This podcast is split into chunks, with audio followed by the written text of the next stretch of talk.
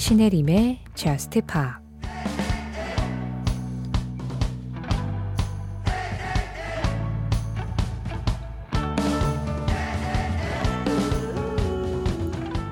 난 너의 환상이 될 거야. 난 네가 가장 좋아하는 게 될 거야. 우리 아름다울 수 있으니 이 좋은 인생에 취해보자.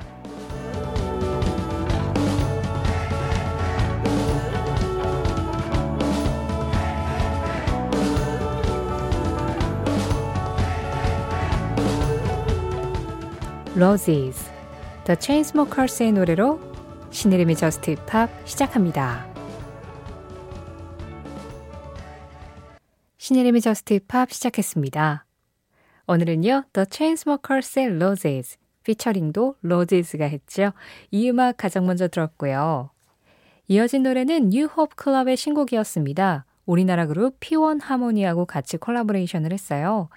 요즘에는 이렇게 팝 뮤지션들하고 우리나라 그룹들, 우리나라 뮤지션들하고 콜라보레이션 하는 건 너무 자연스러워서 아, 이번에도 또 했구나. 이 정도로 이제 받아들일 수 있게 됐죠. Club P1 하모니 슈퍼 쉬기였습니다. 이 노래 아이디 히스블리스풀 님이 신청해 주셨는데요.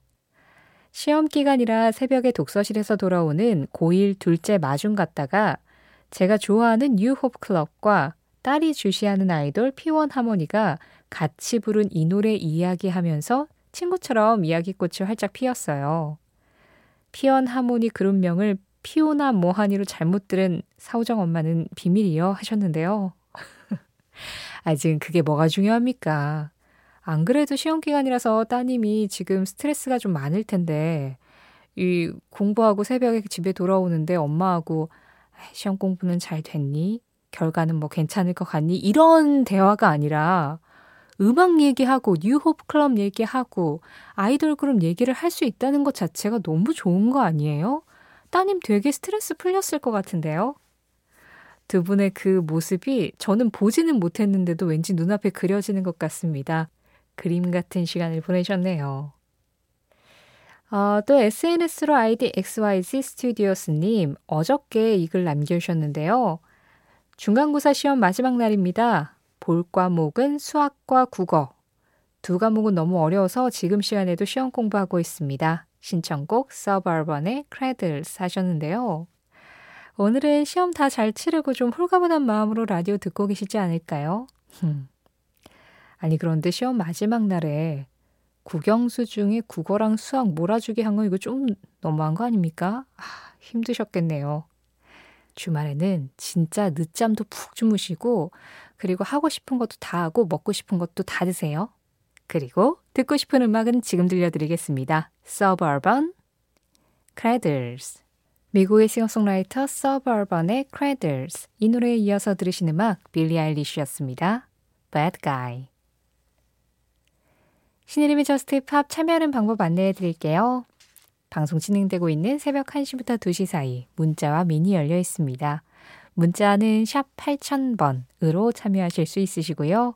짧은 문자에 50원, 긴 문자 그리고 사진에는 100원의 정보 이용료가 들어가고 있어요. 스마트 라디오 미니로 들으실 때 미니 메시지 이용하시는 건 무료고요. 그러니까 조금 길게 쓰실 때는 미니가 더 유리하긴 하겠죠. 그런데 정말 길게 쓰고 싶다라고 하신다면 신혜림의 Just Pop 홈페이지 사연과 신청곡 게시판으로 들어와 주세요. 방송 시간도 상관없이 글 길이도 상관없이 편안하게 언제든 글 남기실 수 있으시고요. Just Pop 공식 SNS도 있습니다. 인별그램으로 오시면 MBC Just Pop, MBC JUSTPOP 이렇게 누르시면 아마 나올 거예요. 거기에 방송 내용 그날그날 피드로 올리고 있고요. 댓글로 간단하게 참여해 주시는 것도 항상 환영하고 있어요. 노하나님, Love의 Paris in the Rain. 이 노래를 들으면 저는 왠지 모르게 달빛 아래, Underneath the Moonlight이라는 말이 너무 좋더라고요. 요즘 시간 내서 밤하늘을 본 게 언제인지 싶을 정도로 매일 바쁘게 살았나 봐요.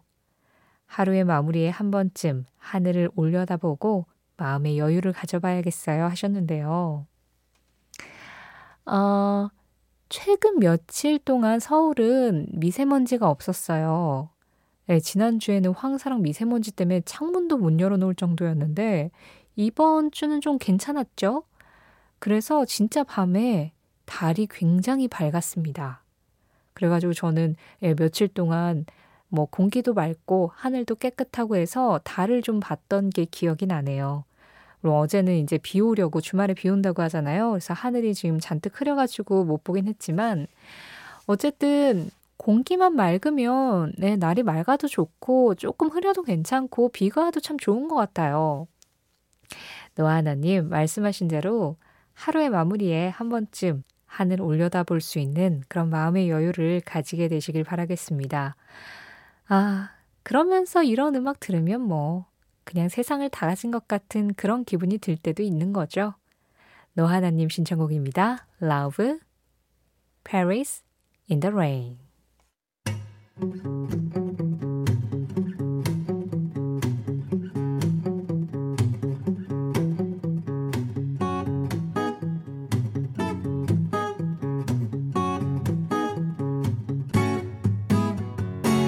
신혜림의 Just Pop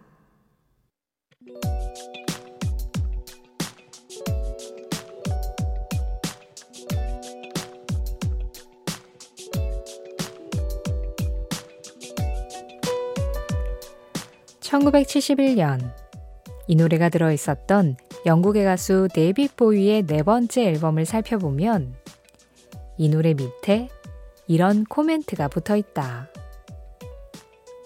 Inspired by Frankie. 프랭키에게 영감을 받았다.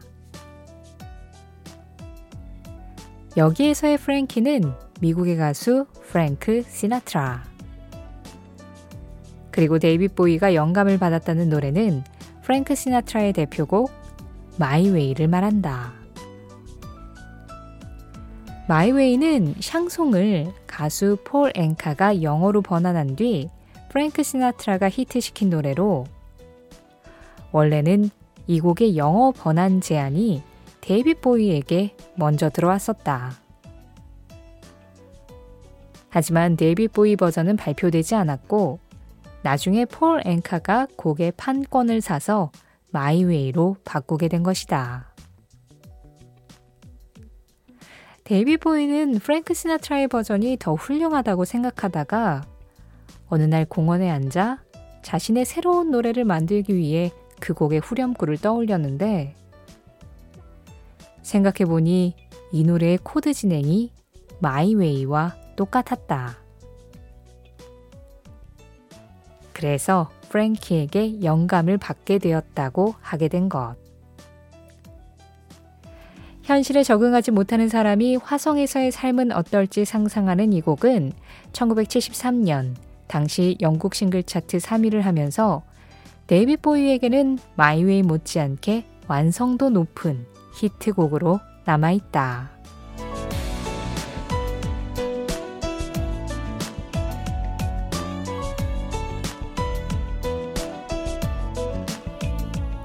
이 노래는 무엇일까요? 오늘의 무엇일까요? 데이빗 보위, Life on Mars였습니다. 언뜻 들으면 특히나 피아노가 아주 아름다운 발라드지만 데이빗 보위의 목소리가 그걸 단순하거나 뭐 매끄럽게만은 만들지 않죠. 거기에 락의 약간 거친 느낌을 데이빗 보위 목소리가 담당을 하고 있고 여기에 이제 가사까지 한 번 더 파고 들어가면 굉장히 좀 날카로운 이야기들이 이렇게 들어가 있어요. 그래서 이 노래는 한 곡 안에 굉장히 다양한 시선과 다양한 맛과 다양한 감각이 공존하고 있다라는 생각을 해요. 많은 데이빗 보이의 노래들이 그렇지만 이 노래도 그런 대표적인 음악이 아닐까 합니다. 말씀드린 대로 이 노래가 들어있는 그 앨범의 자켓을 보면 이 앨범 liner note라고 하죠. 거기에 Inspired by Frankie라고 써 있는데 사실은 제가 앞서서는 프랭크 시나트라의 My Way에서 영향을 받았기 때문에 그냥 그렇게 쓴 거다라고 말씀을 드렸지만 어떤 자료를 좀 찾아보면 그 데이빗 보위가 사실 프랭크 시나트라의 My Way를 그닥 좋아하지 않아서 거기에 약간 대응하는 느낌으로 야, 나는 그 코드로 이런 음악도 쓸 수 있어 하면서 그렇게 만든 곡이다라는 이야기도 있어요. 근데 사실 실상은 뭐 알 수 없죠. 데이빗 보위는 이미 세상에 없으니까. 그런데 어찌되었든 간에 My Way하고는 연관성이 있는 음악입니다. 프랭크 시나트라의 버전으로 잘 알고 계시는 그 My Way라는 노래는 원래 클로드 프랑수아와 자크 르보라는 프랑스 작곡가들이 만든 노래예요. 샹송이었고 제목은 Comme d'habitude. 늘 그렇듯이 이런 뜻이라고 하더라고요. 이 Comme d'habitude라는 노래였는데 이 노래를 원래 데이비드 보위가 본인이 번안을 하기로 하고 Even a Fool Learns to Love라는 제목을 붙여서 녹음까지 했었다고 합니다. 그런데 무슨 이유였는지 모르겠는데 데이비드 보위의 버전은 발표가 되지 않았다고 하고요. 이 My Way의 원곡이 좋다는 걸 알았던 폴 앵카가 나중에 다시 그 판권을 사가지고 프랭크 시나트라에게 줘서 My Way가 됐다라고 하는데 어떤 이유에서건 그 프랭크 시나트라의 My Way를 좋아해서건 아니면 아, 내 거보다 못한데 라고 생각해서건 그 음악을 생각하다가 같은 코드 진행으로 어떤 후렴구가 떠올랐고 그게 이제 Life on Mars로 탄생을 하게 됐다 라는 이야기가 오늘 전해드린 이야기였습니다. 오늘은 무엇일까요? 이렇게 데뷔 보이의 라이프 온 마스까지 들어봤는데요. 사실 제가 은근슬쩍 계속 말씀드리긴 했죠. 무엇일까요? 굉장히 오랫동안 진행을 해와서 이번 개편 때는 다른 코너로 바꿀까 생각 중이다. 그래서 한번 정리를 해봤어요. 무엇일까요? 그동안 우리가 얼마나 많은 음악을 다뤘는지. 2020년 5월 12일 방송부터였습니다. 그때 무엇일까요? 첫 곡이 데이비드 보위 Space Oddity였어요. 시작을 데이비드 보위 노래로 해서 오늘 마지막도 데이비드 보위의 음악으로 한 건데요. 어, 그동안 뭐 그때 2020년 그때 당시에는 주 7일 방송이어가지고 하루 특집하고 한 6일? 예, 평소 방송하는 6일을 이 무엇일까요를 계속 나가다가 주 6일 방송으로 바뀌면서 주 5일로 바뀌고 그리고 우리가 이제 월요일에 뮤지션을 하기 시작하면서 주 4일 이렇게 점점 점점 줄어들면서 무엇일까요를 방송을 했는데 어쨌든 간에 약 3년 된 거죠. 그 3년 동안 총 809곡의 무엇일까요를 우리 함께 했었습니다. 809곡. 이 숫자 보니까 갑자기 그냥 천곡 채울까? 이런 생각이 드는 거예요. 도전 천곡도 아니고.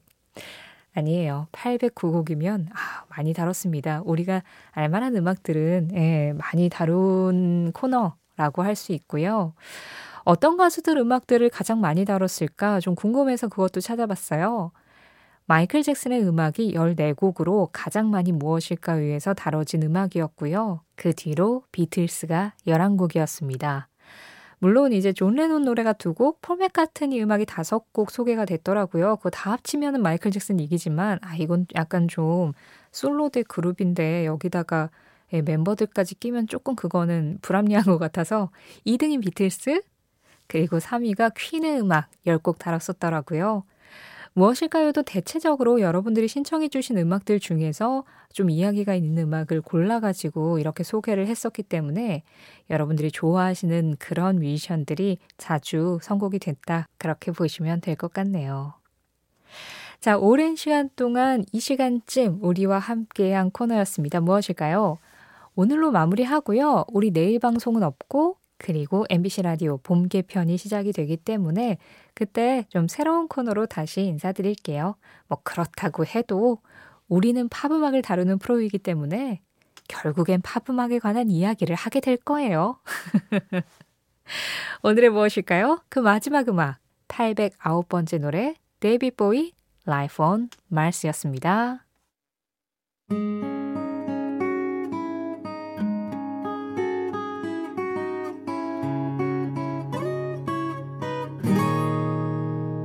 신혜림의 Just Pa 노래 두 곡 이어서 들었습니다.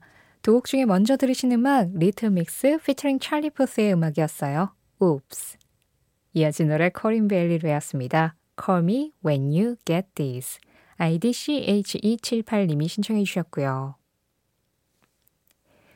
2925번님께서 며칠 전에 제 신청곡이었던 Thank God I Found You가 나와서 너무 기분 좋아졌습니다.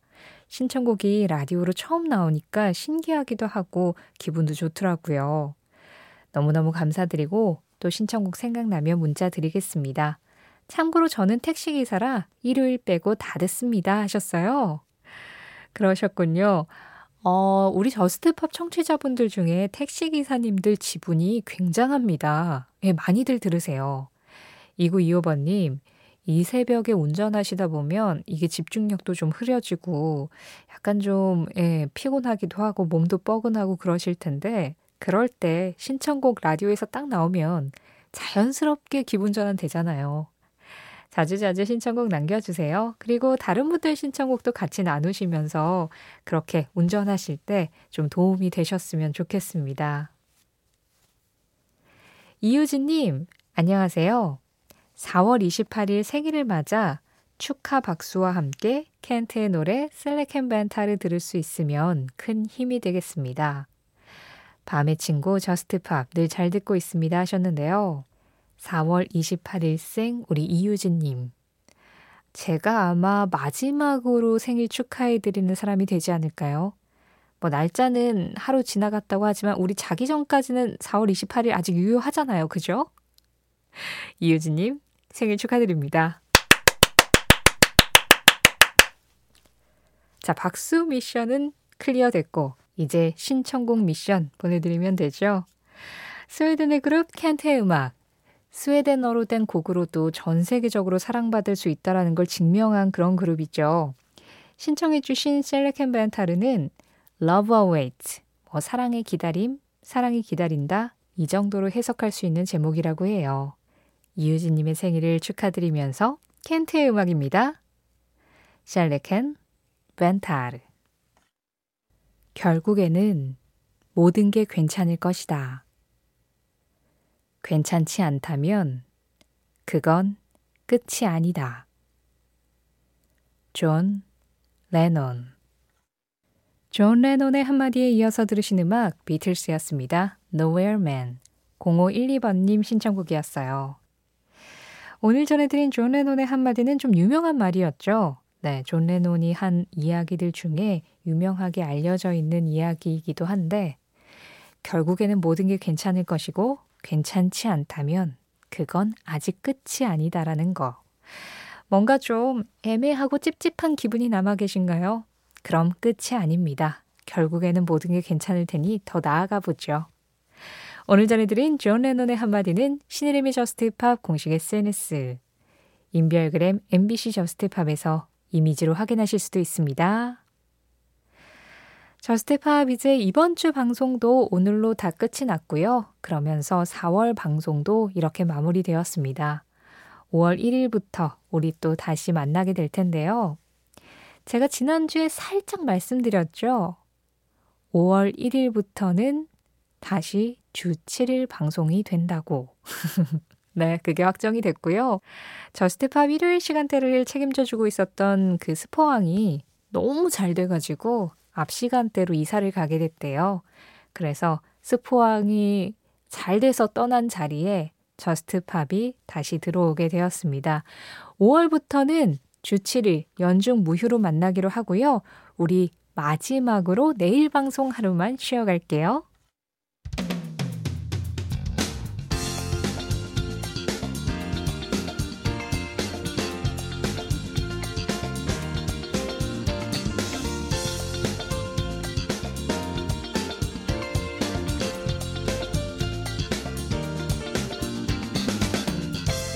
Just Pop 오늘 마지막 음악 지금 흐르고 있습니다. 김성민님 신청곡이에요. T-Square의 연주, Sunnyside Cruise. 이 음악 들으면서 내일 하루 잘 보내시고 우리는 5월 1일 월요일에 다시 만나도록 하겠습니다. 5월로 향해 가죠. 지금까지 Just Pop이었고요. 저는 신혜림이었습니다.